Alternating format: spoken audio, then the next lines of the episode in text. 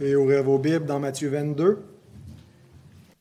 Nous terminons ce chapitre aujourd'hui, les versets 41 à 46. Moi, j'ai certains de mes enfants qui ont beaucoup d'ambition. Ils veulent devenir riches et célèbres. Ils ne savent pas euh, célèbres pourquoi, mais en autant qu'ils soient célèbres. Lorsqu'il arrive que des enfants deviennent reconnus, ben, ils demeurent leurs enfants auprès de leurs parents. Ils demeurent, c'est-à-dire les enfants de leurs parents. Ils ne deviennent pas une vedette pour leurs propres parents. Comme par exemple Céline Dion, là, qui a perdu sa maman il n'y a pas longtemps. Elle demeurait euh, Céline, sa petite Céline. Elle n'était pas la, diva et la, grande Céline qu'elle peut être dans le monde entier. Euh, et c'est d'autant plus vrai si les parents eux-mêmes sont élevés en dignité, à une époque où il y avait en Europe beaucoup de, dignités royales, des rois, des reines, des princes, des ducs et ainsi de suite. On, recevait souvent du vivant de nos parents un territoire sur lequel on pouvait régner, euh, sur lequel on pouvait avoir une autorité, où les gens euh, nous, nous, nous, reconnaissaient comme une majesté. mais devant nos propres parents, qui pouvaient être rois ou reines, ben, euh, il ne nous appelait pas euh, son Seigneur ou sa Majesté. Euh, donc, les enfants qui sont élevés en gloire demeurent les enfants de leurs parents. Et pourtant, ce qu'on va voir ce matin, c'est que le plus grand roi d'Israël, celui qui inaugure la, la, longue dynastie qui règne sur le peuple de Dieu, bien, s'inclinait devant son propre fils. Et donc, c'est euh, le roi David qui appelait son fils son Seigneur, et c'est ce qui fera l'objet de notre méditation ce matin dans Matthieu 22, 41 à 46. Vous pouvez euh, vous lever pour la lecture de la parole de Dieu. Comme les pharisiens étaient assemblés, Jésus les interrogea en disant, que pensez-vous du Christ? De qui est-il le Fils? Ils lui répondirent de David. Et Jésus leur dit, Comment donc David, animé par l'Esprit, l'appelle-t-il Seigneur? Lorsqu'il dit, Le Seigneur a dit à mon Seigneur, Assieds-toi à ma droite jusqu'à ce que je fasse de tes ennemis ton marchepied. Si donc David l'appelle Seigneur, comment est-il son fils? Nul ne put lui répondre un mot. Et depuis ce jour, personne n'osa plus lui proposer des questions. Demandons à notre Seigneur de bénir sa parole. Seigneur, tu es le fils de David, tu es le Seigneur de David, tu es notre Seigneur. Et nous te louons pour cette parole, cette portion d'écriture qui nous révèle qui tu es. Et nous te prions d'éclairer notre intelligence ce matin pour que nous puissions comprendre un peu mieux qui est le Seigneur au nom duquel nous nous sommes rassemblés, qui est celui que nous adorons en esprit et en vérité? Oui, ô Dieu, bénis ta parole ce matin et que nous puissions euh, être édifiés et par elle te rendre un culte et une vie qui te soit plus agréable, plus conforme à ta volonté. Au nom de Christ, Amen. Merci de vous rasseoir. Alors j'ai divisé le texte en trois. D'abord, le premier point, le Christ est le fils de David. Le deuxième point, le Christ est le Seigneur de David. Et le dernier point, le Christ met ses ennemis sous ses pieds. Alors, le Christ est le fils de David, versets 41 et 42. On voit dans cette portion un revirement où, après trois questions des adversaires, c'est maintenant à Jésus de poser des questions. Ils lui ont demandé ce qui en était du tribut à César, ce qui en était de la résurrection des morts, ce qui en était du plus grand commandement de la loi. Mais Jésus arrive à une question, malgré toute l'importance des questions qui lui ont été posées, une question qui est plus cruciale, plus importante que les précédentes questions. Et c'est lui qui la pose. Alors on a ici on va retrouver l'enseignement du Christ sur le Christ. Il leur pose une question sur le Christ. Qui est le Christ? Il avait posé la même question aux disciples, formulée un peu différemment, euh, et peut-être de manière aussi un peu plus subjective en s'identifiant comme Christ. Dans Matthieu 16, verset 13, il avait demandé aux disciples, euh, lorsqu'il est arrivé dans le territoire de Césarée de Philippe, euh, Qui suis-je? Au dire des hommes, moi, le Fils de l'homme Qui suis-je? Maintenant, Jésus pose la même question objectivement aux gens du dehors. Il ne demande pas qui suis-je, mais qui est le Christ, alors que dans les disciples l'ont confessé comme Christ. Que pensez-vous du Christ? C'est la question. Et, le verbe que Jésus utilise invite ses interlocuteurs à réfléchir, à penser, à considérer. Ce sont différents sens du verbe qui est utilisé. Réfléchir, penser, considérer. Avoir une réflexion à propos du Christ. Et ça, c'est ultimement l'objectif que nous visons dans l'évangélisation. L'évangélisation ne vise pas seulement à parler de Dieu de façon générale, mais à amener les gens à se poser cette question. Qui est le Christ et qu'est-ce que ça change pour moi? Qu'il soit ceci ou cela? Cette question, c'est la question que nous visons dans l'évangélisation parce que c'est la question la plus importante qu'un homme puisse se poser. Qui est le Christ? Pourquoi est-ce que c'est la question la plus importante qu'un homme puisse se poser? À cause de ce que Jésus nous dit dans Jean 8, 24. Si vous ne croyez pas en ce que je suis, vous mourrez dans vos péchés. Si les hommes ne comprennent pas qui est Christ et ne croient point en lui, ils vont périr dans leurs péchés. Alors, ce n'est pas suffisant que les hommes acceptent l'idée générale de l'existence de Dieu. Ce n'est pas tout ce qu'on vise dans l'évangélisation. C'est sûr, quand on part avec des athées, par exemple, on va essayer de discuter un peu plus philosophiquement de la possibilité que Dieu existe ou n'existe pas, et puis qu'est-ce que ça implique. Mais une fois que quelqu'un a accepté l'existence de Dieu, il n'est pas devenu un chrétien. Il ne s'est pas posé la question qui est le Christ? Et Jésus dit que si quelqu'un ne reconnaît pas ce qu'il est, lui, Jésus de Nazareth, le Christ, eh bien, il va périr dans ses péchés. Et puis, euh, le verset 24 de Jean 8, on peut le traduire aussi, si vous ne croyez pas que moi je suis, ego émis, la même formule pour laquelle les Juifs vont vouloir le lapider un peu plus loin dans Jean 8.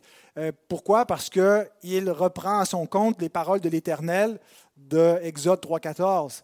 Moi, je suis l'Éternel qui est je suis, t'envoie Moïse dire au peuple, je suis m'envoyé. Et donc Jésus dit, si vous ne croyez pas que moi je suis, ou ce que je suis, c'est différentes façons de traduire, mais si quelqu'un ne reconnaît pas et ne comprend pas que Christ est Dieu fait homme et que c'est lui qui est le sauveur des hommes, bien, il va mourir dans ses. Alors voilà pourquoi cette question est cruciale, plus importante que la question de l'impôt à César ou de la résurrection euh, ou du plus grand commandement de la loi. Qui est le Christ? Et pour amener ces, interlocuteurs, les Juifs avec lesquels il discute, les pharisiens, à réfléchir sur l'identité du Christ, il leur pose une autre question pour préciser où il va en. De qui est-il le Fils? Ah, il ne s'agit pas simplement de connaître l'ascendance du Christ, mais Jésus, ce qu'il vise, là où il veut les conduire, c'est de réfléchir à la nature, ou on pourrait dire même à la double nature du Christ. Alors, les Juifs, ici, pensent qu'il s'agit seulement de son ascendance. C'est quoi ses origines, euh, la lignée du Christ.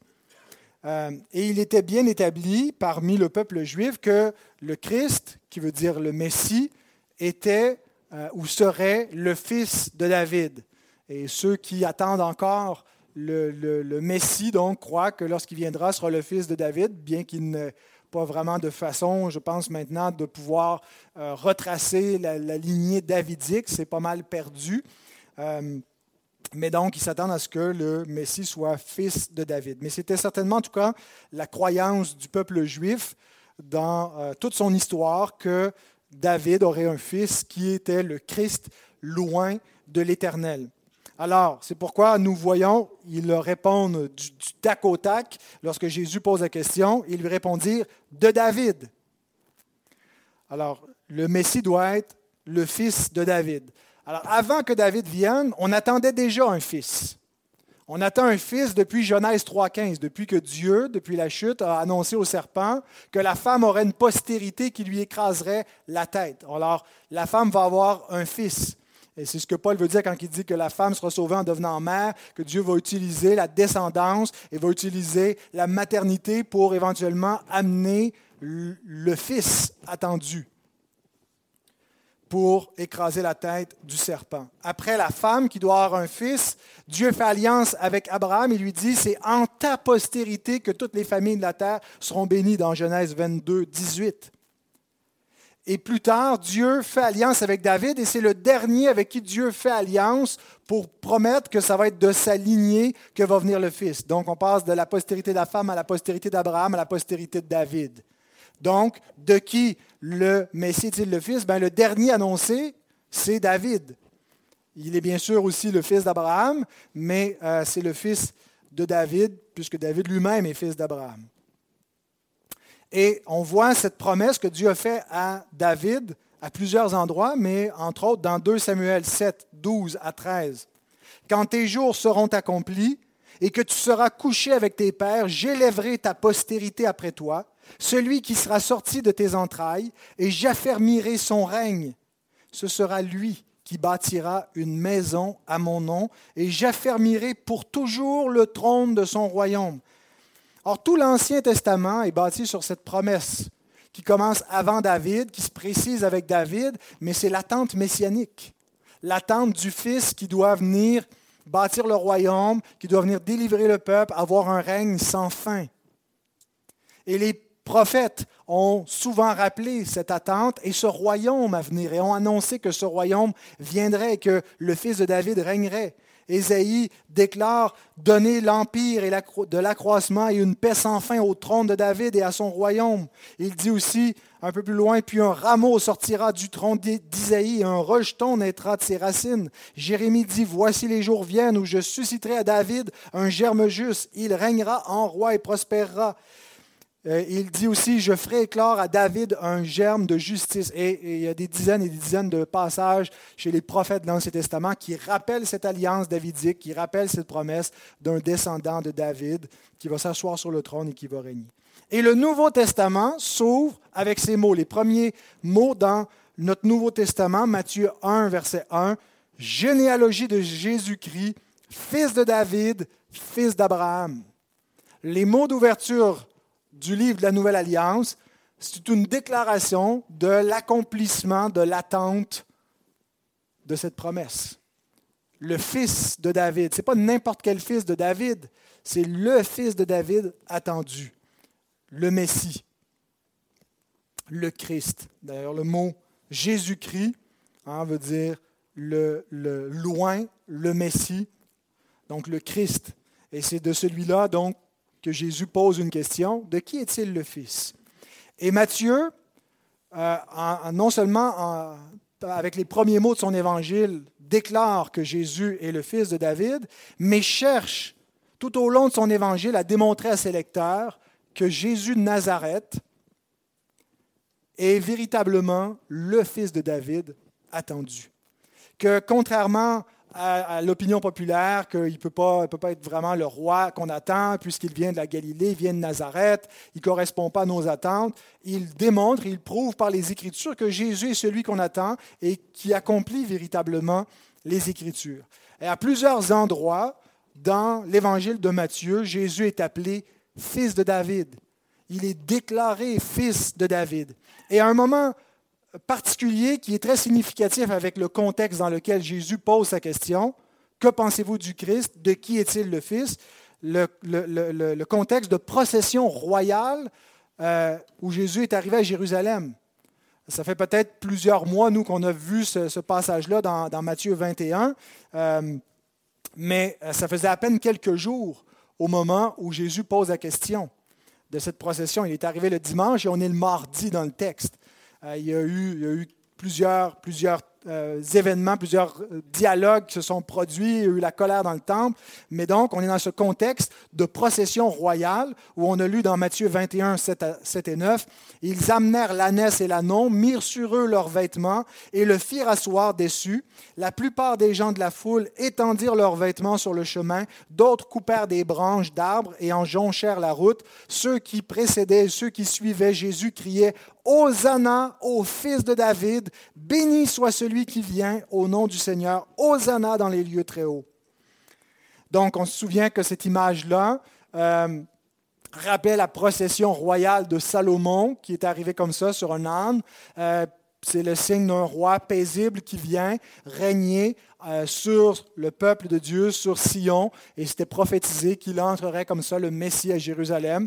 Et donc, c'est ce, ce, cortège royal, et Jésus est accueilli en roi. Euh, et dans le même chapitre de Matthieu 21, on lit au verset 15, Mais les principaux sacrificateurs et les scribes furent indignés à la vue des choses merveilleuses qu'il avait faites et des enfants qui criaient dans le temple, Hosanna au fils de David. Alors les chefs des Juifs contestent l'idée que Jésus puisse être le fils de David. Ils sont scandalisés, horrifiés d'entendre ces cris qui accueillent ce, Galiléen comme le fils de David, le roi qui doit venir. Et ce que Jésus fait dans, toute cette section euh, de confrontation avec les chefs, il démontre que finalement, ils sont comme leurs pères euh, euh, ont été.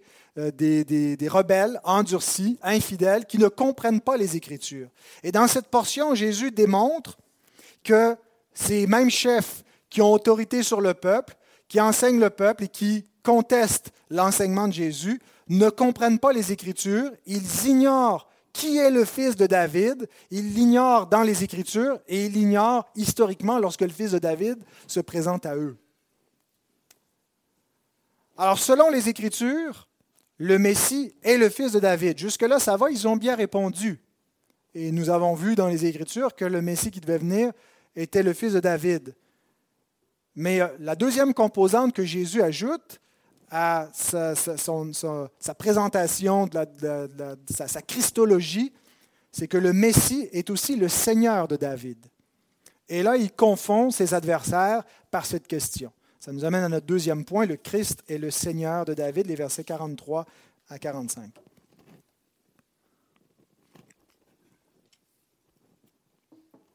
Et Jésus leur dit, Comment donc David, animé par l'Esprit, l'appelle-t-il Seigneur? Lorsqu'il dit, Le Seigneur a dit à mon Seigneur, Assieds-toi à ma droite, jusqu'à ce que je fasse de tes ennemis ton marchepied.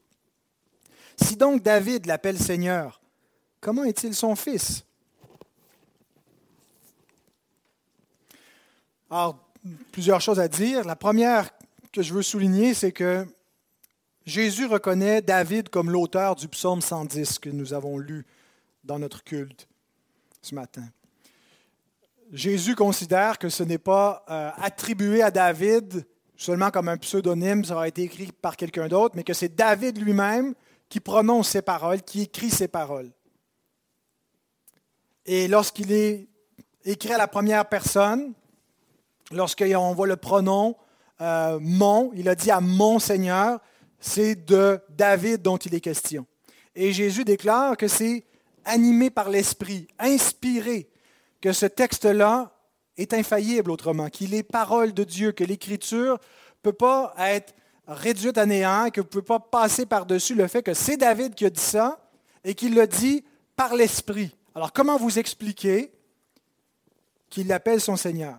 Alors, ces points que Jésus reconnaît comme, comme véritables, que c'est David qui écrit ce psaume et que ce psaume est inspiré de Dieu, sont niés par la plupart des théologiens modernistes. Beaucoup des, théologiens euh, modernistes, libéraux contemporains, nient la, paternité davidique de la, plupart des psaumes et que c'est attribué à David, mais que ce n'est pas vraiment David l'auteur.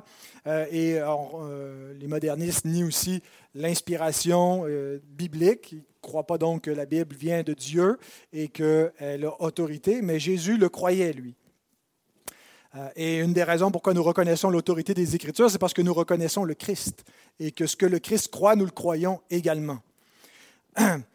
Mais ces points si on, se reporte aussi au, premier siècle, quand l'avènement du christianisme ont été aussi niés par les, Juifs à partir de l'ère chrétienne. Ne voulaient plus voir dans le psaume 110 euh, un, psaume messianique, ou en tout cas devaient l'expliquer autrement, parce que les chrétiens euh, l'avaient réclamé pour eux. D'ailleurs, le psaume 110 est le psaume le plus cité dans le Nouveau Testament. Il y a 37 euh, citations ou allusions au psaume 110 dans le Nouveau Testament. Et donc, à partir de ce moment-là, les Juifs ont révisé beaucoup des passages messianiques des Écritures euh, parce qu'ils euh, ne voulaient pas voir dans la figure de Jésus euh, celui qui était annoncé. Et entre autres, une des façons que les rabbins expliquaient le psaume 110, ben, c'est de dire c'est pas David qui est l'auteur. Et, donc, quand il parle de son Seigneur, ben, c'est un autre auteur qui a écrit cela et qui peut appeler le Messie son Seigneur, mais David ne peut pas l'appeler son Seigneur parce que c'est son fils. Et il n'y a aucun père qui appelle son fils son Seigneur. Et donc, euh, c'est comme ça que les, Juifs faisaient. Mais donc, Jésus parle avec autorité et dit, David, inspiré par l'Esprit, a dit ces paroles-là. Certains exégètes ont proposé que ce que Jésus est en train de faire dans ce passage-là, c'est de nier l'origine davidique du Messie. Il est en train de dire, non, non, vous avez complètement faux. Le Messie n'est pas le fils de David, parce que David l'appelle son Seigneur, donc il ne peut pas être son fils. ça, je pense que c'est des, exégètes qui essaient d'être originaux et qui euh, essaient de réinventer la roue. Jésus affirme bel et bien que le Messie est fils de David. Il ne veut pas contester ce point. Mais il veut leur montrer que si c'est tout ce qu'ils ont compris du Messie, il leur manque un grand bout.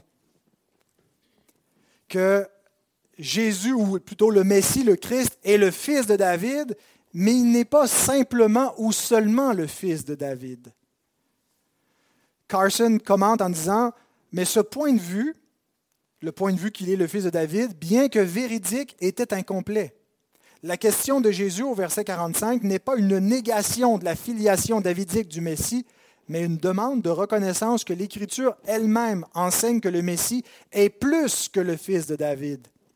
Spurgeon, dans le même sens, avait écrit Ils savaient, les Juifs, que le libérateur promis serait un descendant de David, mais ils ignoraient ou ne voulaient pas confesser qu'il avait une origine divine en plus de son origine humaine. Alors comment peut-il être à la fois le fils de David et le seigneur de David? C'est l'objet de la question. Aucun fils n'est le seigneur de son père. Eh bien, relisons la promesse initiale que Dieu a faite à David, mais avec un verset supplémentaire que j'ai volontairement omis dans ma première citation. 2 Samuel 7, 12 à 14. Quand tes jours seront accomplis, Dieu parle à David, et que tu seras couché avec tes pères, J'élèverai ta postérité après toi, celui qui sera sorti de tes entrailles, et j'affermirai son règne. Ce sera lui qui bâtira une maison à mon nom, et j'affermirai pour toujours le trône de son royaume. Verset 14, Je serai pour lui un père, et il sera pour moi un fils. Bien sûr, il y a un sens dans lequel David est appelé fils de Dieu, et que les fils de David sont appelés les fils de Dieu.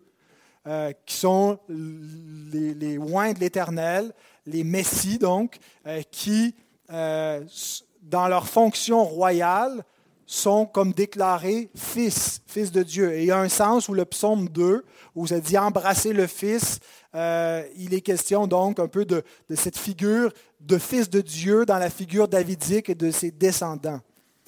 Mais le Messie est fils de Dieu dans un sens unique que ces autres Messies, avec un M minuscule, ne le sont pas. Il est fils de Dieu dans son essence propre. Il est le fils éternel de Dieu. Et en ce sens-là, David peut très bien l'appeler son Seigneur. Puisque bien que selon la nature humaine, il soit descendant et fils de David, selon la nature divine, il est Seigneur de David, étant fils de Dieu. David et Allison, d'autres commentateurs, écrivent Bien que la question était conçue pour obtenir la réponse conventionnelle Fils de David, elle faisait simultanément allusion à un autre titre messianique, Fils de Dieu. Donc le Messie est fils de David, mais il est aussi fils de Dieu. pas seulement dans un sens humain, comme Adam est déclaré fils de Dieu ou David, mais fils de Dieu selon la nature. Alors, ces rabbins auxquels Jésus parle ne sont pas en mesure de répondre et d'expliquer comment David, inspiré par l'Esprit, peut appeler son fils son Seigneur. Mais voici l'explication d'un autre rabbin du premier siècle qui a écrit une épître qu'on a dans nos Bibles aux Romains. Il commence cette épître, c'est le rabbin Paul, en disant Paul, serviteur de Jésus-Christ, appelé à être apôtre, mis à part pour annoncer l'évangile de Dieu, évangile qui avait été promis auparavant de la part de Dieu par ses prophètes dans les saintes écritures. Il concerne son fils, né de la postérité de David selon la chair. Selon la chair veut dire ici selon la nature humaine. Déclaré fils de Dieu avec puissance selon l'esprit de sainteté par sa résurrection d'entre les morts, Jésus-Christ notre Seigneur. Donc il n'est pas seulement qu'un homme, il est aussi fils de Dieu. Et la résurrection du Christ est une déclaration de la filiation divine du Messie. Alors Jésus, à partir du psaume 110, révèle la double nature du Messie. Révèle que le Messie est, oui, fils de David, comme vous le croyez, mais il n'est pas que fils de David, il est aussi le Seigneur de David, donc fils de Dieu. Jésus, à partir de ce psaume, rappelle aussi que le Messie va régner comme il est promis, mais en même temps qu'il va y avoir des adversaires qui vont s'opposer à lui. Et on va voir jusqu'à quel point ils vont s'opposer à lui, jusqu'au point de le mettre à mort par crucifixion. Et que malgré tout, il va régner éternellement, comme c'est annoncé, que ses ennemis seront mis sous ses pieds. Donc on a tous ces contrastes de fils de David, fils de Dieu, descendant humain mais nature divine. Il est admiré, il vient pour régner avec puissance, mais en même temps il est méprisé et rejeté. Et j'ai aimé ce commentaire de Charles Siméon qui dit, Il devait devenir l'objet d'une aversion et d'un mépris universel et être en même temps universellement admiré et adoré. Et ça demeure vrai aujourd'hui. Partout dans le monde aujourd'hui, il y a des gens qui admirent et qui adorent Christ et qui sont en ce moment en train de rendre un culte à Dieu par Christ. Et il y a des gens qui ont une aversion et un mépris pour lui.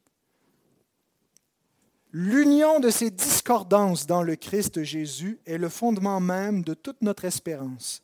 S'il n'avait pas été homme, il n'aurait pas pu vivre et mourir pour nous comme le dit l'apôtre, mais celui qui a été abaissé pour un peu de temps au-dessous des anges, Jésus, nous le voyons, couronné de gloire et d'honneur à cause de la mort qu'il a soufferte. Ainsi, par la grâce de Dieu, il a souffert la mort pour tous. D'autre part, il devait être Dieu, sinon rien de ce qu'il a fait ou souffert n'aurait pu être efficace pour notre salut. Donc, un Messie, homme et Dieu, euh, adulé, euh, accueilli et rejeté en même temps. Et nous voyons tout cela converger dans cette scène à Jérusalem où la foule l'acclame, où les, chefs le méprisent et le rejettent, où Jésus lui-même les questionne en disant Est-ce qu'il est fils de David? Euh, Donc il est, il homme, mais pourquoi est-ce qu'il l'appelle son Seigneur? Il est significatif que Jésus cite le psaume 110 alors qu'il est ici dans le temple. Parce que le psaume 110, c'est aussi dans ce passage qu'on retrouve la vocation sacerdotale du Messie. les enfants, vous avez enregistré la vocation sacerdotale. Ça veut dire l'appel que Dieu adresse au Messie pour être un prêtre, pour être un sacrificateur. Alors, il se trouve dans le temple, le lieu des sacrifices. Et il cite le psaume 110 et un peu plus loin dans ce psaume, on a l'appel que Dieu adresse au Messie, le Seigneur de David, pour être un souverain sacrificateur. Psaume 114. L'Éternel l'a juré et il ne s'en repentira point. Tu es sacrificateur pour toujours à la manière de Melchisédek. Donc pensez à ce contexte. On a le fils de David, le roi qui est en procession royale, qui entre à Jérusalem, la cité de David. Et une fois arrivé, il rentre dans le temple et il fait le ménage du temple avec beaucoup d'autorité le temple, le lieu des sacrifices, et il purifie la maison. Comment donc le fils de David, un roi, peut-il prendre une autorité sacerdotale de sacrificateur?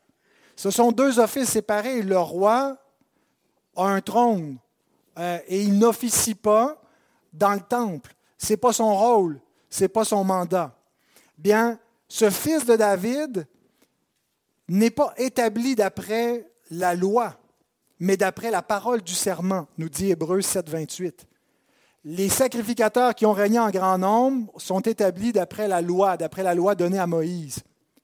Mais notre Seigneur qui vient d'une tribu, la tribu de Judas, qui est un descendant de David, tribu dont rien n'est dit dans la loi concernant le, sacerdoce.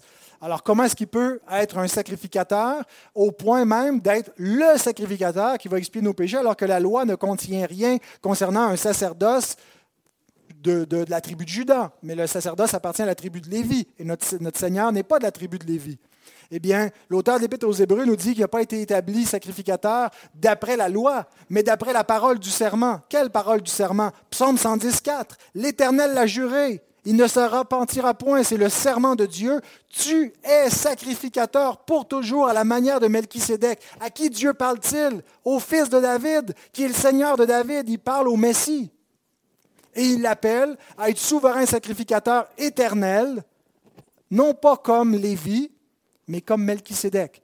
On a un, modèle, un patron dans la figure de Melchisédek qui est un, type, une figure du Messie à venir qui représente le sacerdoce de Christ. Et Melchisédek nous est présenté dans l'Écriture sans généalogie, sans commencement de vie, sans fin de vie, non pas parce que lui-même était un personnage historique éternel, mais parce que la façon que l'Écriture le présente anticipe le souverain sacrificateur éternel, Jésus qui est ressuscité. Donc, le, Jésus en question, qui est souverain sacrificateur en ce moment même sur la maison de Dieu, n'a pas été engendré par un père et une mère. Il a été engendré par la résurrection, par l'Esprit de Dieu, et il règne éternellement. Donc, il n'y a pas besoin qu'on annonce sa généalogie. C'est comme ça que Melchisédek préfigurait le grand prêtre ressuscité éternel qui a Dieu établi sur la maison de Dieu, qui est non seulement un prêtre, mais aussi un roi. Le roi prêtre, ce qui était Melchisédek le souverain sacrificateur du Très-Haut sur la ville de Jérusalem.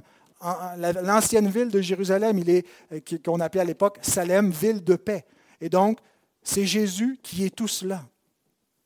Et c'est dans le psaume 110 qu'on a cette révélation et cette vocation pour notre Seigneur d'exercer ce, ce, rôle de roi sacrificateur. Et il est le seul parce qu'il était interdit au roi d'officier dans le temple. Souvenons-nous est-ce que c'est le roi Osias qui a voulu le faire et que la lèpre a éclaté sur lui parce qu'il usurpait un pouvoir qui n'appartenait qu'à la famille d'Aaron?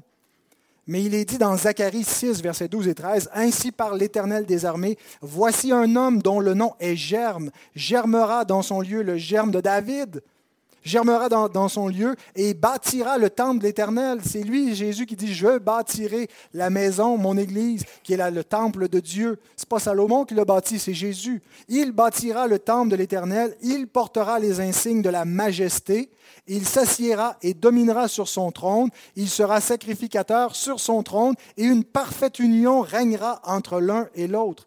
Entre l'un et l'autre quoi? Entre le fait de son office royal et de son office sacerdotal. Il est le roi prêtre éternel selon l'ordre de Melchisédek, le fils de David, seigneur de David, fils de Dieu. Alors David a reçu une extraordinaire révélation qu'il n'a probablement pas comprise, hein, puisque les prophètes eux-mêmes euh, cherchaient à comprendre le salut qui nous était réservé, qui allait être manifesté dans les derniers jours. Mais il lui est donner une vision hein, au cœur même de la Trinité. Il reçoit par l'Esprit, l'Esprit Saint, hein, euh, en pneumatie, nous dit le texte, animé par l'Esprit, mais dans l'Esprit, par l'Esprit, cette révélation. L'Esprit qui sonde les profondeurs de Dieu, l'Esprit de Dieu qui révèle, qui est le révélateur divin, révèle à David. Et là, on a ces phrases dans le psaume 110, Le Seigneur, Yahweh, a dit à mon Seigneur, Adonai. Alors on a Dieu qui parle à Dieu, le Seigneur qui parle au Seigneur. Et nous comprenons par l'ensemble de la révélation biblique que c'est le Père qui parle au Fils en vue de son incarnation. La première personne de la Trinité qui parle à la deuxième personne de la Trinité, révélée par la troisième personne de la Trinité. Dans cette toute cette section, Jésus nous a donné des, instructions extraordinaires sur la doctrine de Dieu qui nous permettent de comprendre l'essence même de qui est Dieu. Hein. Souvenons-nous dans sa, discussion avec les Sadducéens sur la résurrection concernant le Dieu vivant. Dieu n'est pas le Dieu des morts, Dieu est le Dieu des vivants, étant lui-même celui qui est. Le Dieu, je suis le Dieu d'Abraham, d'Isaac, de Jacob, il n'est pas le Dieu des morts, il est éternellement. Et ici, il nous révèle quelque chose d'autre sur la nature divine. Dieu qui parle à Dieu. Parce qu'il y a une pluralité en Dieu. Dieu qui est un, Hein, et, d'ailleurs, cette unité divine vient juste d'être rappelée dans la péricope précédente. Quel est le plus grand commandement de la loi? Deutéronome 6.4. L'Éternel, notre Dieu, est un. Tu aimeras l'Éternel, ton Dieu, de tout ton cœur. Et donc, l'unité divine, mais dans cette unité divine, dans ce Dieu un, il y a un dialogue. Et il y a trois personnes divines qui sont mentionnées ici dans ce texte. Alors, Jésus nous donne des instructions essentielles pour comprendre quel Dieu nous adorons et quel médiateur nous avons. Qui est-il? Qui est le Christ? Et si on n'a pas le Christ, on ne peut pas connaître Dieu. C'est ce que le Nouveau Testament enseigne. Si quelqu'un n'a pas Christ, n'a pas, Dieu, ne comprend pas qui est Dieu, a un faux Dieu, a une idole, a rejeté Dieu tel qu'il se révèle. Alors terminons avec le contenu de ce dialogue intertrinitaire. Qu'est-ce que Yahweh dit à Adonai? Au verset 44, le Seigneur a dit à mon Seigneur, Assieds-toi à ma droite jusqu'à ce que je fasse de tes ennemis ton marchepied. Dans l'histoire du salut, ces paroles ne sont pas accomplies avant l'incarnation. Ce n'est pas simplement Dieu qui dit au Fils éternel de s'asseoir là, mais Dieu parle au Fils dans son rôle messianique dans son rôle christologique. Et, Christ, c'est un titre humain. C'est donc le Fils dans l'incarnation. Mais ce n'est pas à l'incarnation qui lui dit ces paroles ou que ces paroles s'accomplissent, c'est post-résurrection. Après la résurrection, que ces paroles, que cette promesse de Dieu à Dieu, du Père au Fils, se sont accomplies. Et nous le voyons dans Hébreux 1, 2 et 3. Dieu, dans ces derniers temps, nous a parlé par le Fils, ou nous a parlé en Fils. Il l'a établi héritier de toutes choses. Par lui, il a aussi créé l'univers. Le Fils est le reflet de sa gloire et l'empreinte de sa personne, et il soutient toutes choses par sa parole puissante. Il a fait la purification des péchés et s'est assis à la droite de la majesté divine dans les lieux très hauts. Psaume 110, encore une fois il s'est assis à la droite de Dieu. À quel moment est-ce qu'il s'est assis à la droite de Dieu? Après la résurrection, après avoir fait la purification des péchés, après avoir accompli cet office sacerdotal selon l'ordre de Melchisédek, il s'est assis sur son trône royal, non pas à Jérusalem, mais à la droite de la majesté divine dans les cieux. Donc, si on récapitule, on a Jésus qui est venu à Jérusalem, pourquoi? Depuis le commencement, il annonce à ses disciples, on s'en va à Jérusalem pour expier le péché. Il ne leur dit pas comme ça, mais il dit, je m'en vais là pour mourir. Je m'en vais là pour être crucifié. Je m'en vais à Jérusalem. Vous, vous pensez qu'on va faire le party, que, que je vais établir mon trône. Effectivement, mais pas exactement dans cette séquence-là. Je vais être rejeté par les chefs et ils vont me mettre à mort. Mais nous comprenons que par cela, il s'en venait faire la purification des péchés, le grand prêtre. Donc, il arrive à Jérusalem, la ville où il y a le temple, où il y a le lieu de la purification des péchés. Et il est entré dans cette ville comme fils de David. Il est acclamé comme le Seigneur de David. Il vient et une des premières choses qu'il fait, c'est qu'il entre dans la maison de Dieu et il la purifie. Et il annonce que cette maison va être détruite. Parce qu'elle n'est pas la véritable maison de Dieu, c'est une maison qui a été bâtie par les hommes. Mais le vrai fils de David, lui, va bâtir la vraie maison de Dieu. Il dit, détruisez ce temple et en trois jours, je vais le relever. Et donc, le, temple en question, c'est le corps de Christ qui est le temple de Dieu et son corps spirituel qui est son Église, qui est bâti à partir de la résurrection. Alors les autorités viennent à lui lorsqu'il agit dans le temple avec autorité, il enseigne alors que c'est le rôle des, des sacrificateurs et le questionne, qui t'a donné cette autorité pour parler et agir ainsi? Alors Jésus leur pose une question. Le baptême de Jean vient des hommes ou de Dieu? Pourquoi est-ce qu'il leur pose cette question? Parce que Jésus a été ordonné par Jean-Baptiste, il a été baptisé aux mains d'un lévite, et à ce moment-là, il a été revêtu, il a reçu l'Esprit Saint euh, pour son ministère, et c'est le début de son ministère public et son ordination sacerdotale. Alors, il a toute l'autorité, mais ils n'ont pas reconnu Jean-Baptiste. Alors, il dit, vous ne voulez pas répondre, je ne répondrai pas moi non plus. Mais en même temps qu'il ne leur répond pas, Jésus nous révèle d'où vient cette autorité et comment est-ce que Jésus a été ordonné dans le ministère. Et à ce moment-là, il a été déclaré fils de Dieu. Et alors qu'il entre dans cette ville, il est déclaré fils de David. Et Jésus invoque le psaume 110, dans lequel non seulement il est déclaré fils de David, seigneur de David, mais aussi le roi prêtre selon l'ordre de Melchisédek. Et donc, Jésus sait très bien ce qu'il fait et il sait très bien comment répondre pour conduire éventuellement ses ennemis à mettre la main sur lui. Et il dit, personne ne m'enlève ma vie. Ce n'est pas eux qui l'ont tué. Peut-être que dans le scénario humain, selon l'exercice de leur propre libre arbitre, c'est ce qui se passe. Mais Jésus dit, personne ne m'ôte ma vie, je la livre de moi-même. Jésus est au contrôle. Et il est en train d'exercer son, son, office sacerdotal pour livrer sa vie. Et après avoir fait la purification des péchés, qu'est-ce qu'il a fait? Il s'est assis sur son trône dans les cieux. Hébreux 10, 12, 13. Lui, après avoir offert un seul sacrifice pour les péchés, s'est assis pour toujours à la droite de Dieu. Psaume 110.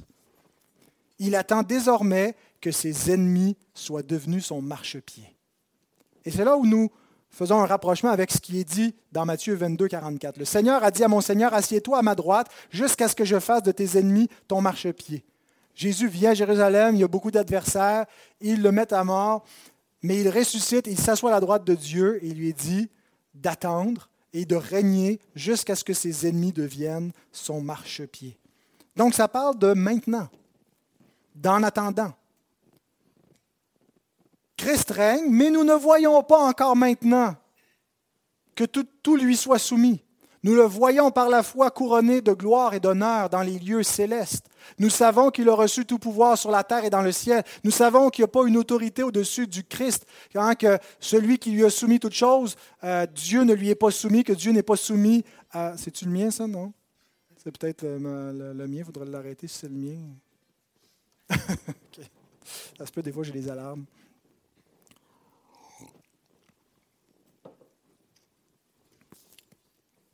Donc, Christ règne dans la majesté divine. Il n'y a pas d'autorité par-dessus lui parmi les hommes. Il est Seigneur. Cependant, il y a encore des gens qui bafouent son nom, qui blasphèment son nom, qui ne veulent pas que l'Éternel et son oint règnent sur eux, qui veulent se dégager de l'autorité du Christ. Alors Dieu dit, assois-toi, jusqu'à ce que j'ai fait de tes ennemis ton marchepied. C'est la période d'attente, la période de sursis qui est donnée aux hommes pour se soumettre à Christ ou être écrasés sous ses pieds. Et qu'est-ce que ça veut dire mettre ses ennemis sous ses pieds ou que les ennemis deviennent un marchepied? Ça veut dire régner sans aucune opposition. Christ règne, mais encore des hommes qui s'opposent à son règne. Mais Dieu lui annonce, Dieu a promis un tel règne au fils de David, un règne où il n'y aurait aucune opposition. Par exemple, dans le psaume 72, 5 à 11, je ne lirai pas au complet cette section, mais des, des, versets, des portions pertinentes. On te craindra tant que subsistera le soleil, tant que paraîtra la lune, de génération en génération. Donc, on parle d'un règne éternel. En ces jours, le juste fleurira et la paix sera grande jusqu'à ce qu'il n'y ait plus de lune. Il dominera d'une mer à l'autre et du fleuve aux extrémités de la terre. Devant lui, les habitants du désert fléchiront le genou et ses ennemis lécheront la poussière. Tous les rois de la terre se prosterneront devant lui. Toutes les nations le serviront. Et Dieu dit, c'est moi-même qui vais l'accomplir. Jusqu'à ce que j'ai fait de tes ennemis ton marchepied. Donc, ce n'est pas, nous, ce n'est pas, pas, par une théonomie euh, que, euh, euh, que l'Église est appelée à, faire fléchir et à amener tous les, ennemis à confesser. Notre rôle aujourd'hui, c'est de prêcher l'Évangile. Parce que c'est par la prédication de l'Évangile que les hommes sont amenés à fléchir le genou et à confesser Christ comme Seigneur. Et s'ils ne le font pas maintenant au jugement, ils vont le faire. Mais non pas pour obtenir la félicité éternelle, mais une condamnation éternelle.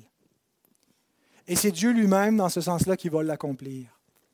Alors, bien-aimés, et vous tous qui entendez cette parole aujourd'hui, dans cette salle ou ailleurs, où que vous soyez à la maison ou dans vos voitures si vous l'entendez à la radio, sachez ceci. Dieu a fait de Christ le Seigneur de l'univers. Il a oint Jésus comme roi, le fils de David et le Seigneur de David, et c'est lui qui règne. Et nous sommes appelés à nous confier dans le Fils, à embrasser le Fils, à reconnaître son règne, à accepter son règne, son autorité. Et ce n'est pas un tyran, ce n'est pas un méchant roi, c'est un roi bon, un roi qui a donné sa vie pour son royaume, pour ceux qui, qui habitent son royaume, qui a été livré à la mort pour délivrer tous ceux qui font partie de son royaume. C'est un roi dans lequel on peut avoir entièrement confiance, le seul qui a un parfait règne de justice et de paix, le seul qui peut sauver l'homme. Et nous sommes appelés à nous confier dans ce Fils et à l'embrasser pour ne pas périr sous sa colère. Parce que bien qu'il soit bon, il annonce aux hommes qu'il va les juger. Et que s'ils ne croient pas qui il est et ce qu'il est, et qu'ils ne le reconnaissent pas et ne l'embrassent pas, ils vont périr dans leur péché, ils vont mourir dans leur péché éternellement. Et le verset 46, je trouve, finit bien en nous montrant que toute bouche qui ne le confesse pas sera fermée devant lui. Nul ne put lui répondre un mot. Et depuis ce jour, personne n'osa plus lui proposer de questions. C'est comme une petite anticipation que la bouche des adversaires ne trouvera rien à répondre. Toute bouche sera fermée devant lui. Et toute langue va confesser qu'il est Seigneur à la gloire de Dieu. Tout genou va fléchir devant lui. Alors vous qui entendez ce message, vous pouvez être du côté de la foule qui s'émerveillait des paroles du Seigneur et qui disait Hosanna au fils de David, béni soit celui qui vient. Hosanna dans les lieux très hauts. Donc, de ceux qui l'acclament, de ceux qui embrassent le Fils, ou du côté des ennemis qui ont eu la bouche fermée à ce moment-là et qui vont être écrasés sous ses pieds. Assieds-toi à ma droite jusqu'à ce que je fasse de tes ennemis ton marchepied. Il n'y a pas d'autre alternative. C'est les deux destinées ultimes et les seules destinées qui existent pour les hommes. Prions. Seigneur, nous voulons te bénir pour ta parole qui est riche, qui nous montre de la Genèse à l'Apocalypse, celui qui devait venir pour régner, pour nous délivrer. Et notre Dieu, nous croyons, nous croyons en ton Christ, nous aimons ton Fils, parce que tu nous as permis de voir qui il est. Tu nous as permis de comprendre ses Écritures. Et je te prie, Seigneur, pour tous ceux qui n'ont pas encore compris, pour tous ceux qui n'ont pas encore embrassé le Fils, pour tous ceux qui ne se sont pas inclinés devant le fils de David, alors que David lui-même se prosterne devant son fils et l'appelle son Seigneur. Oh Dieu, que s'il y a encore des cœurs endurcis, tu puisses les faire céder, les faire fléchir aujourd'hui avant qu'il ne soit trop tard. Seigneur, bénis ta parole, cette parole vivante par laquelle tu sauves les croyants, que tu puisses susciter dans nos cœurs la foi et, et, agir par la puissance de cette parole. Seigneur, cet évangile est la puissance de Dieu pour le salut de quiconque croit. Et nous te prions donc de bénir la proclamation de cet évangile. Amen.